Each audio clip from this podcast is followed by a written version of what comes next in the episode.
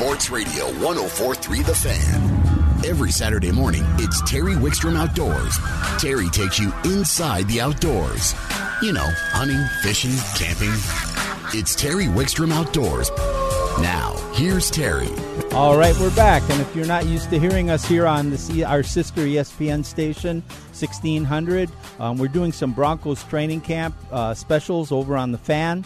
Uh, so last week and this week, I'm broadcasting at instead of 9 to 11, 10 to 12 here on the ESPN sister station. But I will be back on the fan next week. So if you like what you've heard, you're new to the show, join us every Saturday there from 9 to 11. Let's go to the phones.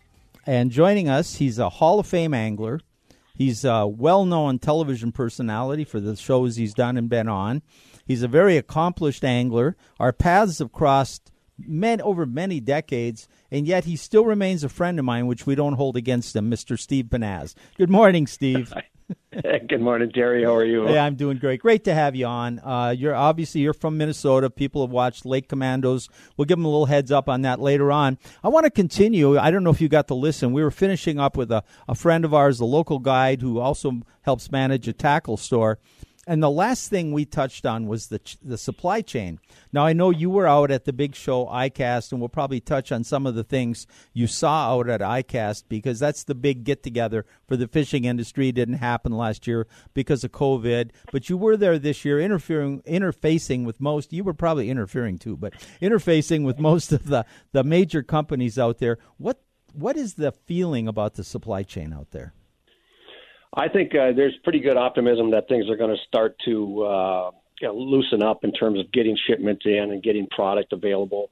You know, part of the problem was that the uh, a lot of the tackle was purchased overseas and and just the shipping side of things, and then with COVID, obviously, you know, stuff that's produced that's in you know stateside.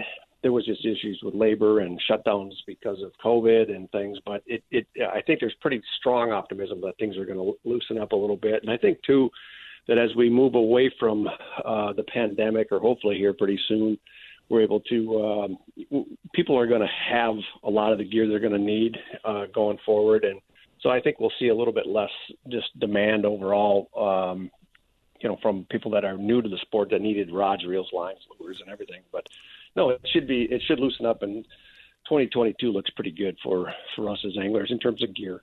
Now, you were at the show, meeting, interfacing with a lot of people. Was there a sense of optimism in the industry? Did you come away with a good feeling? You know, what's really interesting is how excited everybody was to be back. Uh, I, I mean, I I didn't see a frown the whole show. Everybody was, you know, laughing and catching back up and and looking at the new gear and and just feeling like you know this it's it's been a long two years since uh, we were able to get together and so I just think overall the optimism is is was strong and just the the excitement about you know moving forward was uh, was just you know palpable. Now, you and I talked earlier in the week, and you mentioned uh, we always talk about you know ICAST. The new gear comes out, so we're talking about rods and reels and lures and line and new electronics and all those things. You said a couple a couple lures kind of jumped out at you. They're really not new, but they've come out in different shapes and sizes. One was the Max Scent, but then another one was the Choppo. Let's start with the Choppo. Why do you like that lure so much? You know, the Choppo uh, came out, I think, three years ago, and it came out in a, a 120 uh, size, you know, a big bait, and a, a 105 and a 90. And and they were, uh, I, I, it's grown to be one of those baits that just for me is has been unbelievable. I fished them in South Dakota last week, and we just crushed them. And then uh, in Minnesota, also when I needed a big fish, we threw a Choppo on, and know, literally three casts later, we had a fish that was pushing almost five pounds. And and uh, but what was interesting here is is the Choppo is a big bait and it's a big mouthful for uh, smallmouth bass. So uh, Berkley came out with a new 75 size this year, which is the hook gap. The gap between the the two hooks is much smaller. It's a it's a smaller 75 millimeter bait and just an easier bite for smallmouth. And we threw that in South Dakota, um, and we had fish up to five and a half on it. Uh, it's just a a fun bait. It's got a different cadence in terms of, uh, you know, that everybody is familiar with those rear prop baits where it goes bloop, bloop, bloop, bloop. This is more of a bloop, bloop, bloop, bloop. And it was uh, deadly effective. And uh, that was fun. And then they also came out with a new uh, power bait jig. Uh, actually, the skirt of the jig itself. These are your typical bass jigs. you know, for skipping and and uh, you know working as a, a swim bait or swim jig and stuff like that. It actually has power bait in the skirt, which doesn't sound like a big deal, but it is a big deal from the fact that technologically it took years for Berkley to get to that point. And I had a chance to fish those uh, multiple times in the last few weeks, and I was I was impressed with just the overall design, the hook, but uh, also the number of fish we caught. So those are two baits that really stood out. Well, you know, one, one another another uh, comment on the Choppo is that you know a lot of times we'll talk about some baits or some lures, and it takes a while to learn the presentation and understand the cadence. You almost have to sometimes be in the boat with somebody who's an expert at fishing them, or you spend hours practicing with them. The Choppo you can pick up pretty easily. Yeah, it's one of these baits that uh, I'll tie it straight braid with 30 pound braid I'll run up on a seven, seven and a half foot rod and a, a fairly quick reel, something in that seven, one, seven, three, or even eight oh to one retrieve ratio. So you really kind of have the speed to burn it if you want. And then uh, make sure your reel's full line and you can cast the thing halfway across a lake. And it's a great bait for covering a ton of water. It's a very effective bait for big fish. But you're right, because you can watch it from the start of the cast all the way to the boat. Uh, you really can understand, uh, you know, what speed is working, you know, what does it look like, uh, how do you tweak it, and you know, so it, it makes it really easy to fish. No, there's another class of baits, or it's a, a subclass from Berkley that you and I, over the last couple of years, well, we both got to test this bait a lot when it was in development. And, you know, I've always been a big fan of the gulp baits and of course power bait forever. And there's a difference in the scent between the gulp and the power bait. But some of the gulp baits got a little hard to manage. They didn't have as much flexibility. And you were working with them in that liquid all the time. The Berkley yep. came out with kind of a compromise. It has the the scent but it has the durability and the flexibility.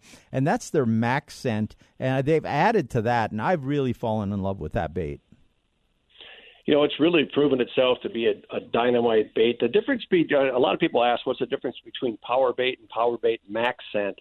And power bait is a actual, it's a taste. So when a fish grabs the lure, say a power worm or, or something, they get a taste that they like and they'll hold on to the bait longer.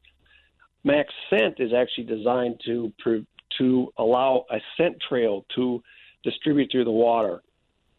And just yesterday, I was watching MLF up on Lake Champlain, and, and Justin Lucas is putting on a show with the Max Scent uh, flatworm again. He's in he was in first place in his B group yesterday by a few pounds, just crushing smallmouths. He did that in uh, South Dakota a few years back and things.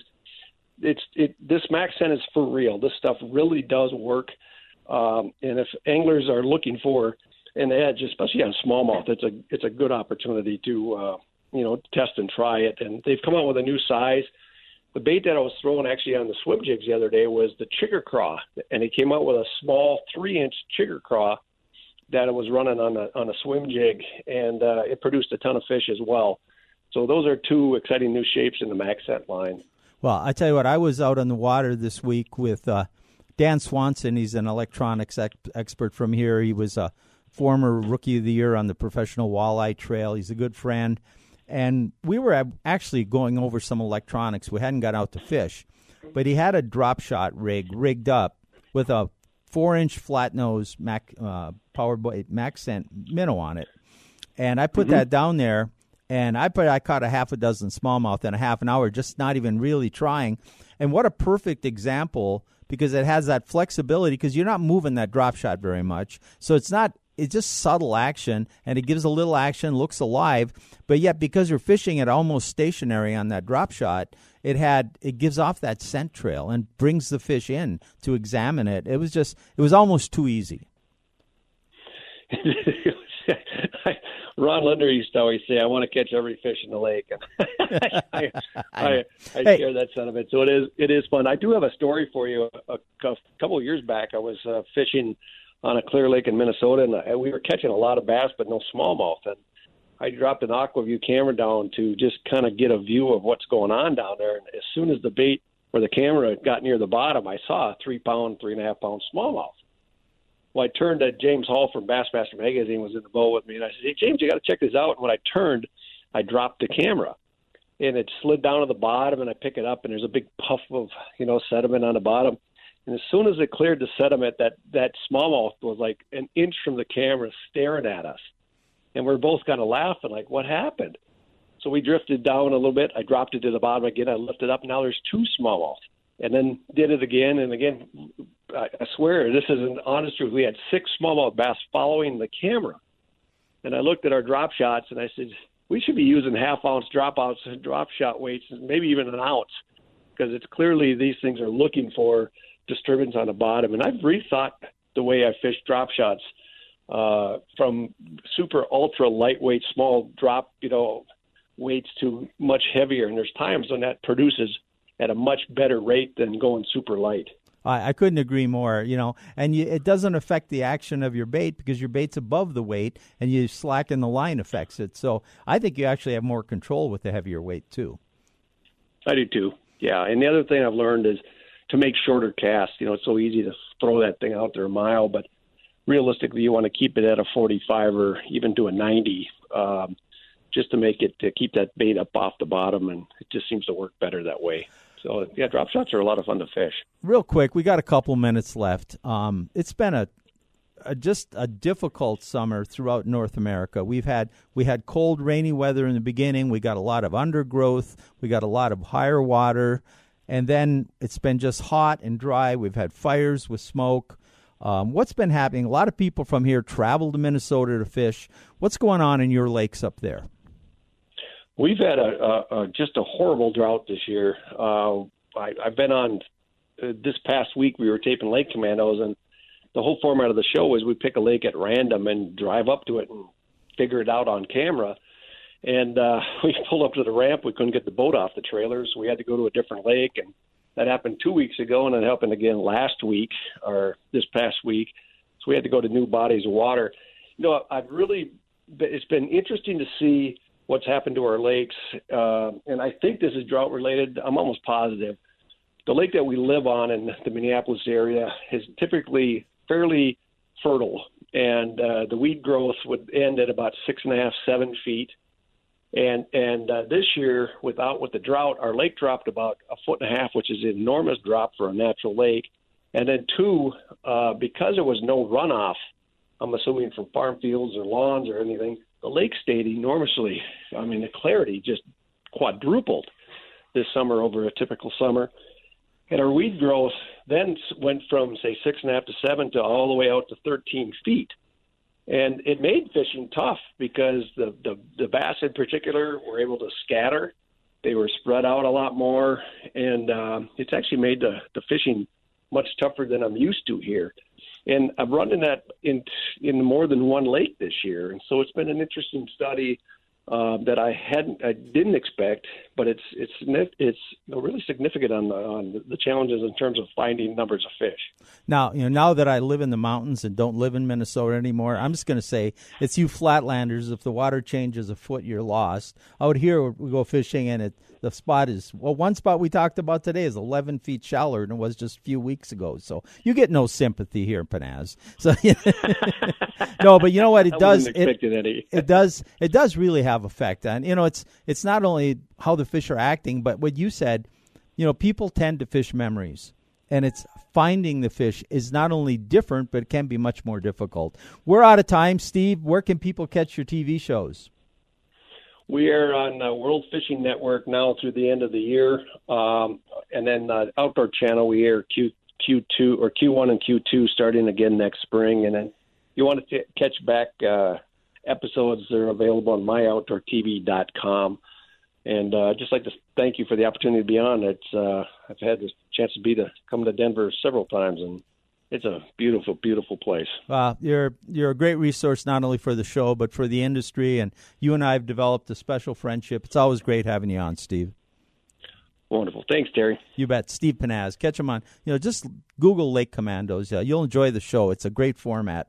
We're going to take time out. When we come back, we're going to change things up. We're going to talk about the mistakes people make when they take their dogs hunting on Terry Wickstrom Outdoors, presented by Jack's Outdoor Gear on 1600 ESPN.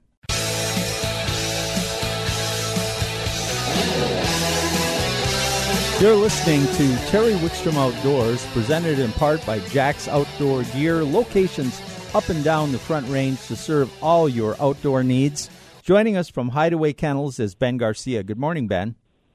Good morning, Terry. How are you? I'm doing great. Uh, hey, first, before I know we want to get into mistakes people make hunting and things, how's the smoke affecting the dogs?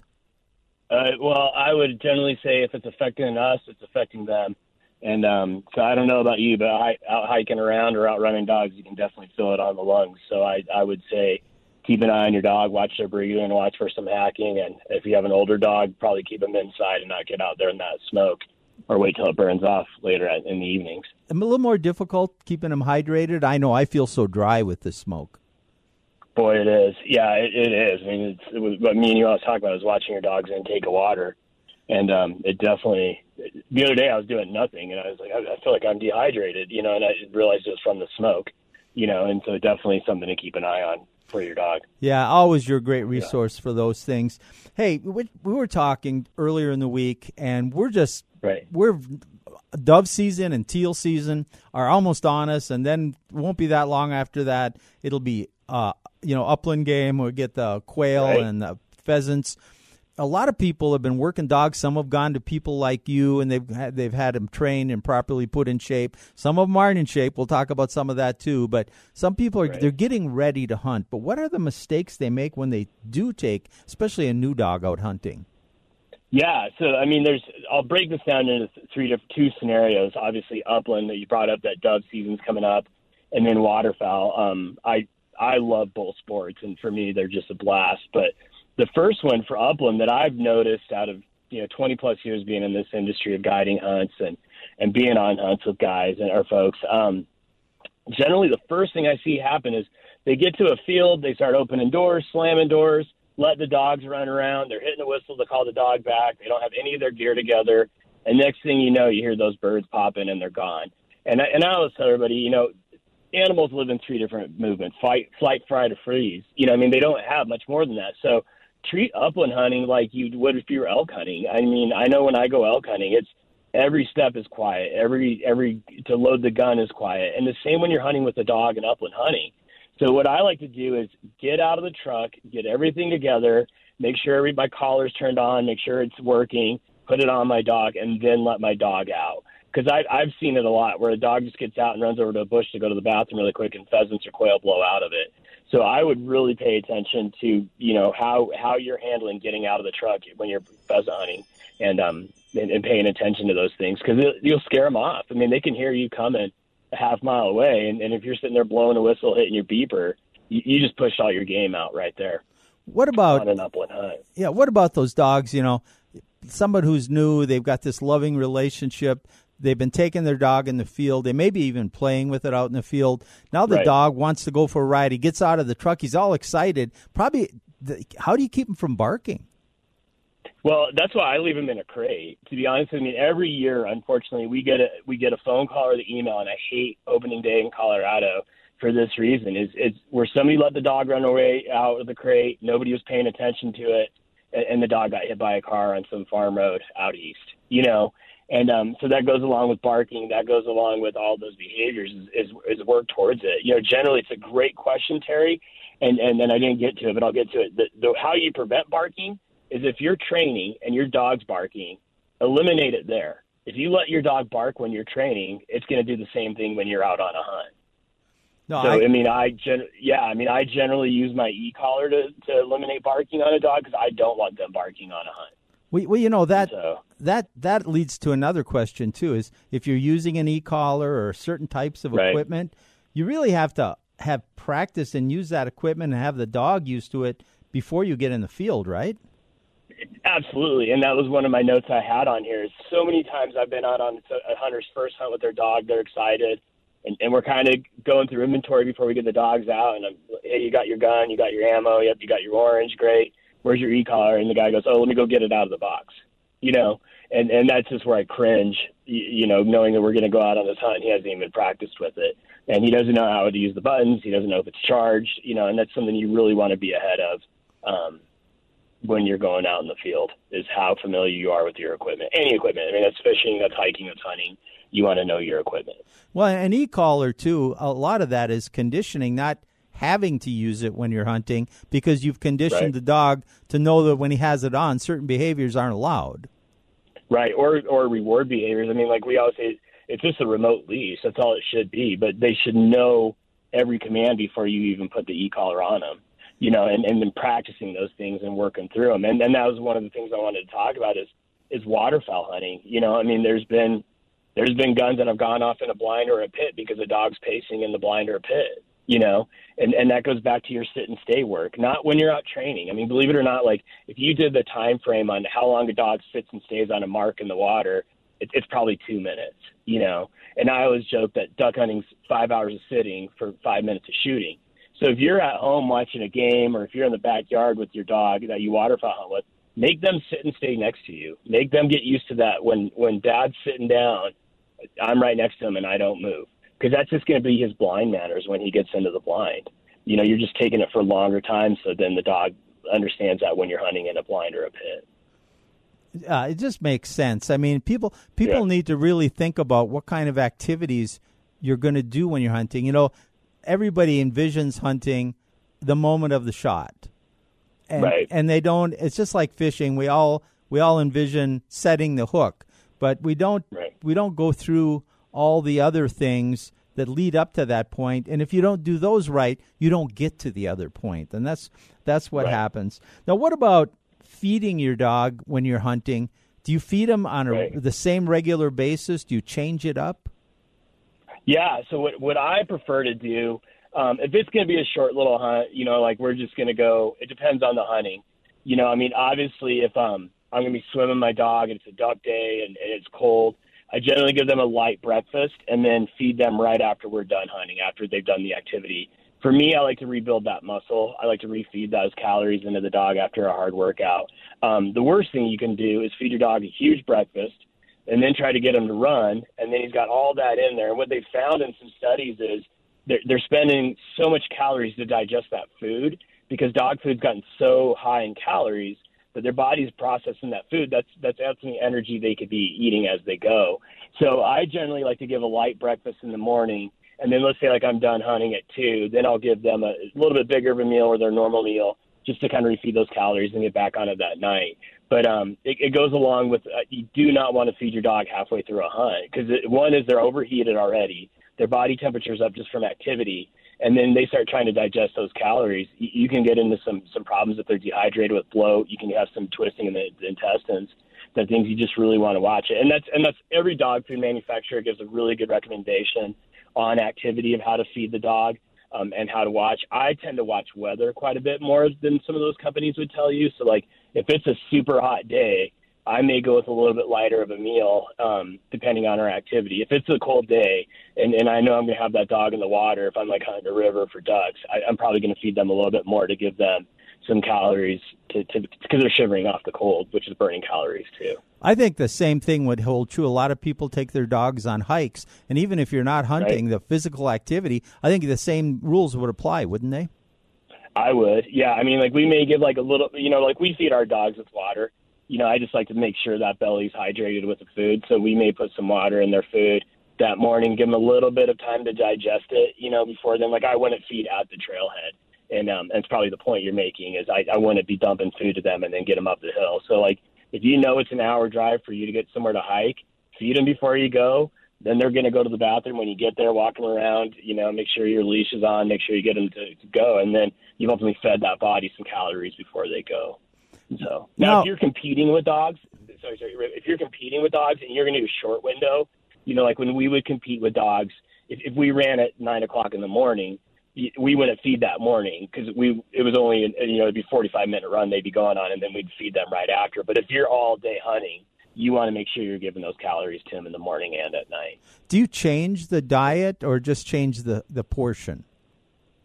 Uh, I do not change the diet, which is a great question. The last thing you want to do is be, I mean, it's a stressful activity for a dog to even go on a hike, which is a joyful stress, but you're stressing some parts out on their body. So the worst thing you want to do is be switching food depending on what you're hunting. So generally, we feed the same food, which is a performance feed throughout the year. Some some trainers will go to a lower calorie food in the summer because they don't need it because of the heat and um they don't want the dogs to get too hot. So we'll we'll actually keep the same food through and I would recommend that. Like generally to switch your dog's food is a two to three week time frame to switch it. But if you go like, hey, I'm feeding my dog just a house food and then I'm going hiking, I better dump some higher calorie food in there. You're gonna have stomach problems either that day or the next day you don't want to deal with on your dog. That's all so. great information. Is it too late if I've got a dog that I want to hunt with. You know, we still got we got dove right. season coming up, but we got pheasants. We're still you know we're still a couple months away, or even more. Right. Is it too late to get it to you to start training? Um, it, for our program, you're yeah, probably. I mean, like we're now training dogs that are going to start hunting in November, right? And um and uh so it wouldn't be depending on the trainer, depending on the dog's level, and the, you know, I mean, if you have a dog with a problem, you, you may be there. But um, it, it seems, as you know, Terry, everybody bought a dog in the last year and a half, and and that's flooded the dog trainers being availability too. So I mean, there's it's not just us. I mean, we're booking now into 2022 for dogs to train, and and I think a majority of of reputable trainers are doing the same thing because everybody has a dog and everybody wants to be outside with them. And so and I and I know the obedience trainers are just as busy right now too. You know, so if if I did get a dog, I haven't been able to get him to a trainer. This is the last question, and we're going to move on. Right? Can I still can I still try to hunt with them, or should so I? Would I recommend? Or should yeah, I wait? Yeah. A, yeah, it's a great question. So here's here's what I always tell people when they get a new puppy.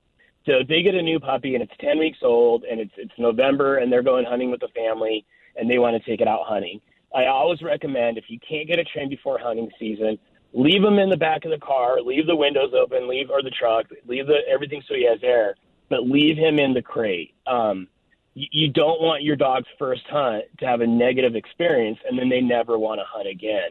So what I do, I generally leave them in the car if I have a puppy. If I come back and I've got a rooster and I've got a bird or a duck, I get him out. I get him super excited about it. I may throw him some retrieves and just kind of get him used to being there. But I, I had a dog one time I trained and um, on its first hunt, it, it was a 15 week old puppy. They're out walking around. It hit a sticker patch and got cockaburs and burrs in its feet. That dog never hunted again.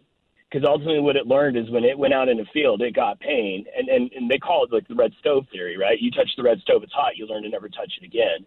So that's just where like I like to, if I can't get them for a trainer or they're just in that funky age, leave them in the truck, make sure they've got air, make sure they're cool, but bring them back and throw them a bird at the truck. Pat them up, let them know, hey, the crew's here. Everybody's going to pet you, give you a cookie, and you're going to have some retrieves, and then get them with the trainer. Um, we're blessed, and and we're so blessed at Rocky Mountain Roosters that we get a hunt till April. So really, if if you're in the time frame worrying about wild bird season, get it to a trainer, take a break, and come down to a preserve and do a hunt. That, that's a better solution than trying to hurry something, shortcut it, and then you have a problem. All right, my friend, we are out of time. If people want more information or to book a training session with you, how do they get a hold of you? Yeah they can reach us through our webpage at hideawaykennels.com or find us on Facebook under Hideaway Kennels. All right. Thank you. And I will, um, by the way, I will put this up on our Facebook page. And uh, Ben, as, as always, we just love having you on the show. Thank you. Thank you so much, Terry. Have a great weekend. You bet. If you're a dog owner, you want more about this information, I'll put all this on on our Facebook page, Terry Wickstrom Outdoors on Facebook. We're going to take a quick time out. When we come back, we're going to talk to the folks at Colorado Clays about the state of ammunition availability and getting ready for the upcoming hunting seasons on Terry Wickstrom Outdoors, presented by Jack's Outdoor Gear.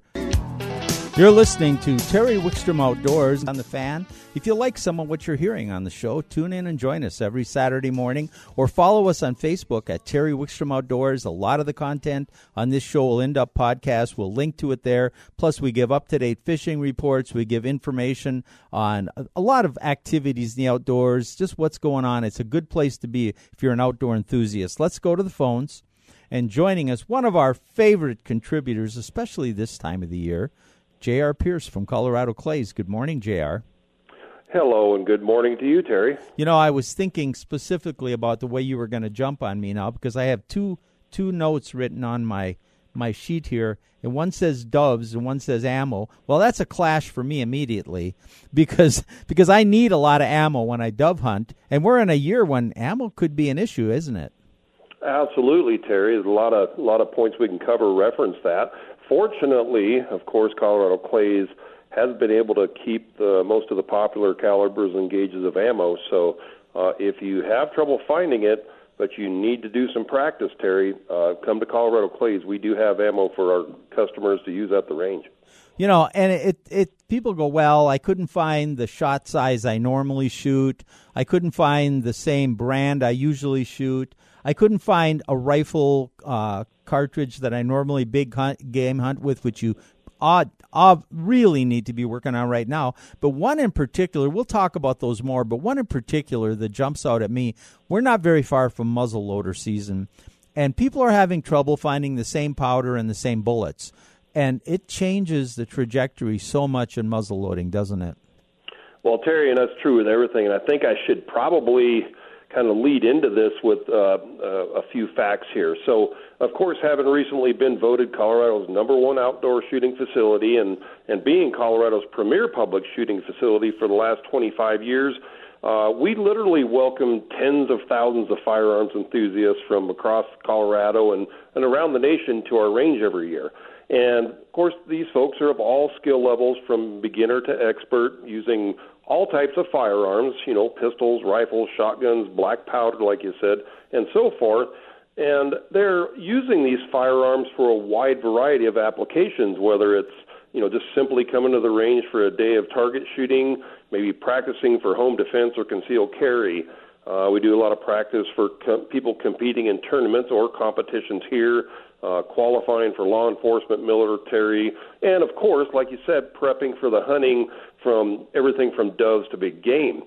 And although we know there are many variables to improving accuracy, uh, ranging from individual technique to the type of gun, barrel length, you know, rifling twist rates, sights and optics, choke selection, etc., oftentimes one of the most drastic changes to overall accuracy can be achieved by simply experimenting with different ammunition types, uh, weights, and velocities until you find the most accurate load for you, your gun, and of course your intended uses. But with the worldwide ammunition shortage still upon us, and of course hunting season's approaching fast, we're starting to see a few things here, Terry, that um, are, are interesting in the fact that people are un- unable to find the ammo they want, or they're being forced to use whatever is available to them. And the perfect example of what you were talking about there, Terry, had a muzzleloader coming out getting ready for season last week.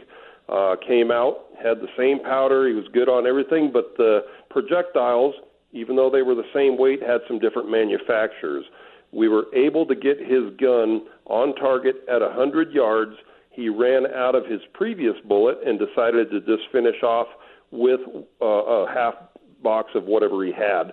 Uh, same weight, everything, and just changing one manufacturer to the next literally moved his point of impact six inches to the left. And it was a good tight group to the left. But it just goes to show, regardless of what type of gun or what you're doing, um, there are definitely some changes in accuracy from changing ammo. And I, I think the moral there, Terry, is to be sure you finish your sight in session with the ammo you intend to use or the ammo you were forced to hunt with so that you have the confidence to make that clean, ethical harvest of whatever game you're pursuing. No, I couldn't agree more. And first of all, we should emphasize before I, I make a couple other points that uh, Colorado Clays is muzzleloader friendly and kind of describe how a muzzleloader can practice there because you have a really open system. Yeah, our open air system, Terry, is extremely friendly to muzzleloaders and it's very comfortable to shoot in. Uh, we have a covered shooting area with padded benches, um, lights, radiant heat, everything you need in the shooting area, but downrange, rather than a closed in building, we have an open air design, meaning there's no roof, we just have baffles. And what that does is allow you to practice in not not only open light but uh, open airflow. So those muzzleloaders have a tendency to make a little bit of smoke, but that smoke just dissipates and disappears at the Colorado range, Colorado Clays range. And depending on what type of hunting you're planning on, we do have prone, sitting, and standing shooting practice options available. So really, there's no better place to sight in than Colorado Clays if you have a muzzleloader. Well, now you also have a little starter kit for muzzle loading, and my thoughts would be because you include some projectiles, I think you can tell me what's in it. But if I can't find enough ammunition to get in all my practice, get my muzzle loader on paper where I want it, and then finish, like you said, so critically with at least a few shots of what I'm going to hunt with, could I start with that kit and what's in it and then switch just to the last few shots? Yeah, and you know, Terry, this was the brainstorm of one of our uh, professional RSOs we have here at Colorado Clays. And the whole idea was to take these guns. A lot of folks haven't shot for a while. A lot of folks need to start over, have different powders, what have you.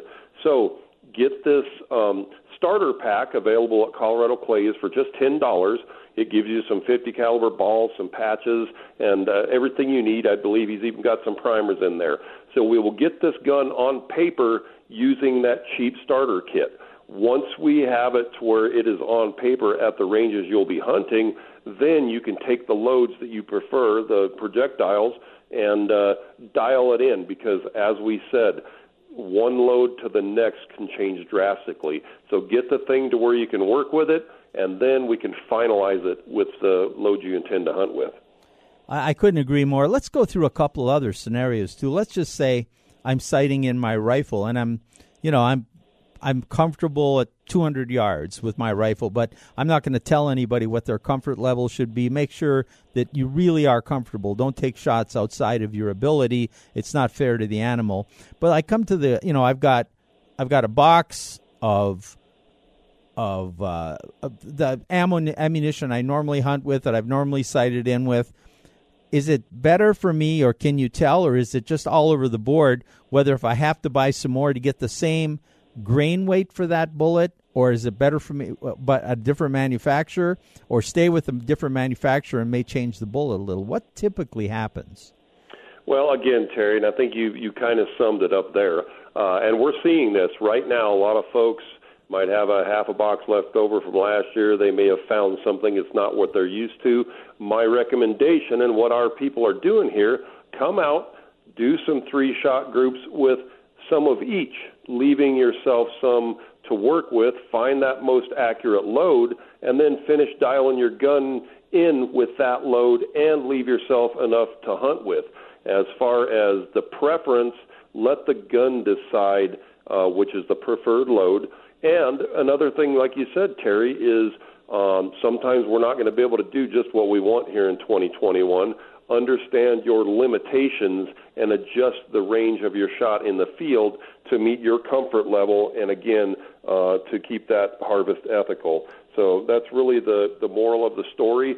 I think more and more people are seeing now how drastic um, of a change can uh, come from just changing your ammo. And uh, I, I really am glad to see people taking that to heart and uh, definitely encourage them to come out and do a session and find out what works in their equipment.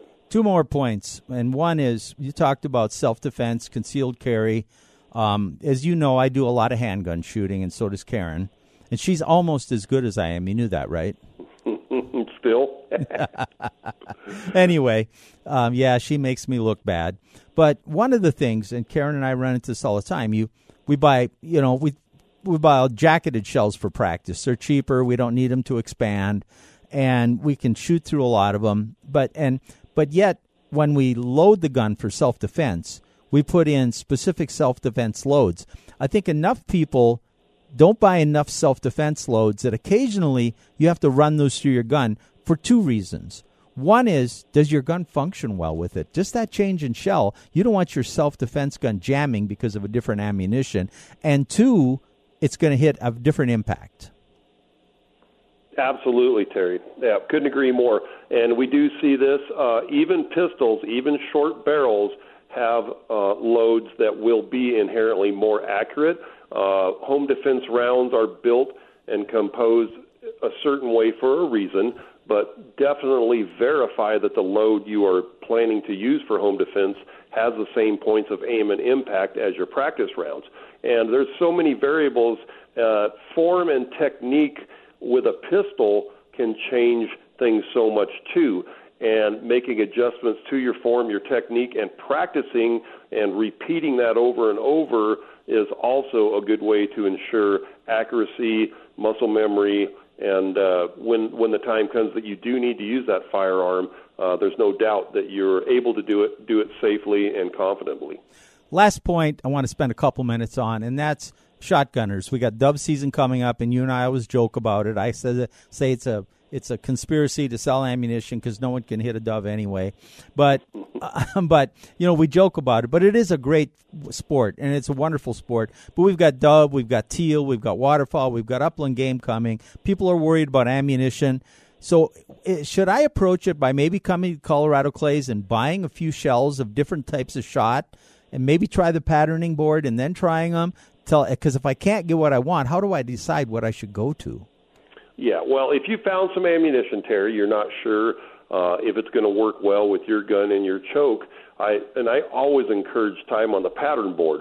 So yes, you can see uh, what choke provides what diameter of pattern at different yardages, pattern density, etc. But the most common problem I see with people going out uh, feel like they should be right on and they're not hitting anything is if they have a new gun, they made an adjustment to the gun or made a an ammo change, is that their point of aim and point of impact are so far off and they don't realize it. So first thing we want to verify with that shotgun is that when you come up in your stance, have your sight picture, the bead is where it needs to be, that your pattern is centered over your target. And it, it's just mind-boggling how many times I see guns shooting up to a full pattern high or off to a side. And gun fit is a big factor that can be adjusted on a lot of the new modern guns. And then, of course, uh, most people just really don't know at 30 yards with an improved cylinder and the load they're using what the diameter of their pattern is and the density. So, at the very least, it's interesting to see that. So, when you're out on the hunt, it gives you an idea what you're dealing with, and it can actually improve your confidence knowing what's going on out beyond your barrel. All right, my friend, we are running out of time. If people need to find Colorado Clays or want to talk to you more about these subjects, how do they do that? Well, please give us a call, 303 659 7117, or go to the website, coloradoclays.com. Uh, leave us a message, take a virtual tour of the facility, and uh, by all means, plan a trip out and uh, let's get ready for season. All right, my friend, we'll talk to you in a couple weeks. Thank oh, you, and, and my phone should ring about a bass fishing trip, I think. Yeah, take it off vibrate. All right, we'll talk to you, JR. Goodbye, Terry. You bet. Great people. Just gotten to know them so well. Great facility, great people. And t- I'll tell you, folks, this ammunition shortage is real. Um, if you're planning on hunting anything this fall, make sure you can get enough of what you're going to hunt with to practice with and dial in your gun. It will make a huge difference. And you know you can't just don't don't leave yourself having to grab something on the fly and hope that it works for you. You're listening to Terry Wickstrom Outdoors